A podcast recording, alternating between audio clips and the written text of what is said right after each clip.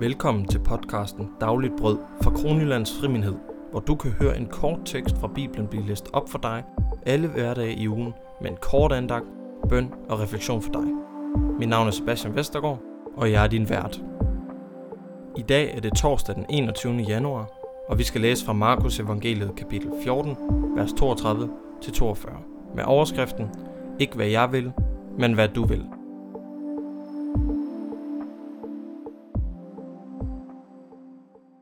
Så kom de til et sted, der kaldes Gethsemane. Han sagde til sine disciple, Sæt jer her, mens jeg beder. Så tog han Peter og Jakob og Johannes med sig, og han blev grebet af forfærdelse og angst og sagde til dem, Min sjæl er fortvivlet til døden. Bliv her og våg. Og han gik lidt længere væk, kastede sig til jorden og bad om, at den time måtte gå ham forbi, om det var muligt. Han sagde, Abba, far, alt er muligt for dig. Tag dette bager fra mig. Ikke hvad jeg vil, men hvad du vil. Så kommer han tilbage og finder dem sovende, og han siger til Peter, Simon, sover du? Kunne du ikke våge blot en time? Våg og bed om ikke at falde i fristelse. Ånden er reddet, men kødet er skrøbeligt. Adder gik han bort og bad med de samme ord. Og Adder fandt han dem sovende, for deres øjne var meget tunge. Og de vidste ikke, hvad de skulle sige til ham. Så kom han for tredje gang og sagde til dem, Sover I stadig og hviler jer? Det er nok. Timen er kommet. Nu overgives menneskesønnen i syndernes hænder. Rejs jer. Lad os gå. Se, han, som forråder mig, er her allerede. Jesus er i Gethsemanes have på Oliebjerget i Israel. Og kapitel 14 er indledningen til Jesu lidelseshistorie. Historien om, hvordan det gik til med Jesu død. Den bliver også kaldt for passionshistorien. Og måske har du også set The Passion of the Christ. Jesus er givet al magt i himlen og på jorden. Han er Guds herligheds udstråling og glans. Det vil sige, at han er af Guds væsen, ikke af skabningsvæsen, ligesom vi er. Han har sit ophav i Gud. Han er Gud. Vores Gud er den treenige Gud, som kirken har troet på igennem 2000 år. Hvis Jesus var skabning, som kirken ikke tror på, så vil han kun komme med skabningsgerninger, da han døde på korset, og dermed aldrig kunne gøre Gud tilfreds.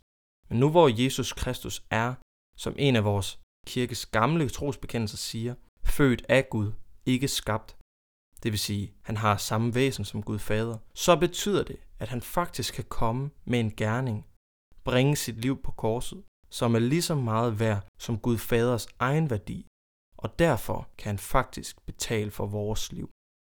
Hvis Jesus var en skabning af Gud, så vil han ikke have samme værdi, da han vil være lige så meget værd som skabningen selv. Men han er netop mere værd end skabningen, fordi han er Gud. Det er lidt knudret, men Jesus blev fristet, fordi han er han fik del i vores kød. Han blev menneske, som kan blive fristet. Men Gud skal dømme fristeren, Satan og vores syndige kød. Derfor skal Guds søn i kød og blod overvinde fristeren, og det sker kun ved at overvinde fristelsen Hør Hebræerbrevet kapitel 2 vers 14. Kapitel 2 vers 14. Siden børnene alle er af kød og blod, måtte han også blive det ligesom de, for at han med sin død skulle gøre ham magtesløs, som har dødens magt, nemlig djævlen, og befri alle dem, som af frygt for døden hele livet igennem havde været holdt nede i trældom.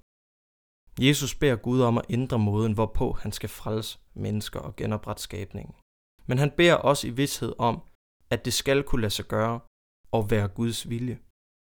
Vi kan se i den græske grundtekst, at Jesus er meget omhyggelig og siger det med eftertryk, hvis vilje det er, som skal ske, nemlig Guds.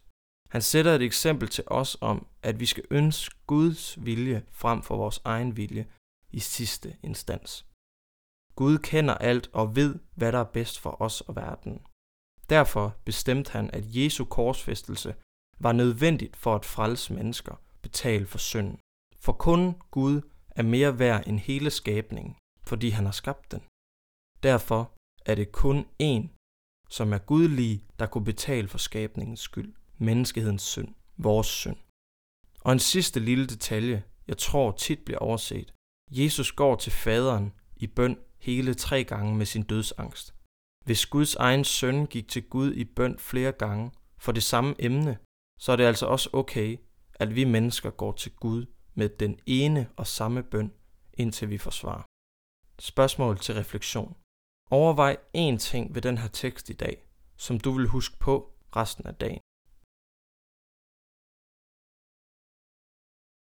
Er der noget, som du har bedt om i fortiden, som du også er stoppet med eller har glemt at bede for i længere tid?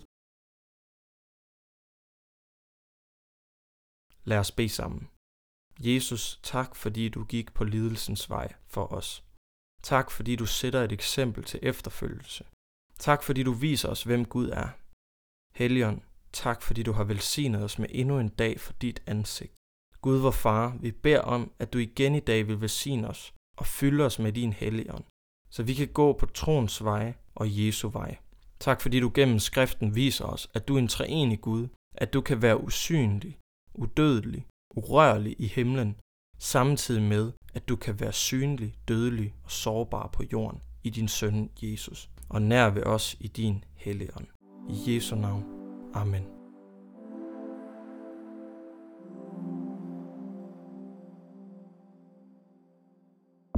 Dette var podcasten Dagligt Brød fra Kronjyllands Frimindhed i Randers. Hvis du ønsker at læse Bibelen og bygge en god læsevane op, så vil jeg anbefale dig at abonnere på vores podcast, enten her på din podcast-app eller via vores YouTube-kanal, som hedder Kronelands Frimindhed. Vi udgiver alle hverdage. Det er en overskuelig hjælp til at få læst i din Bibel med en kort andagt.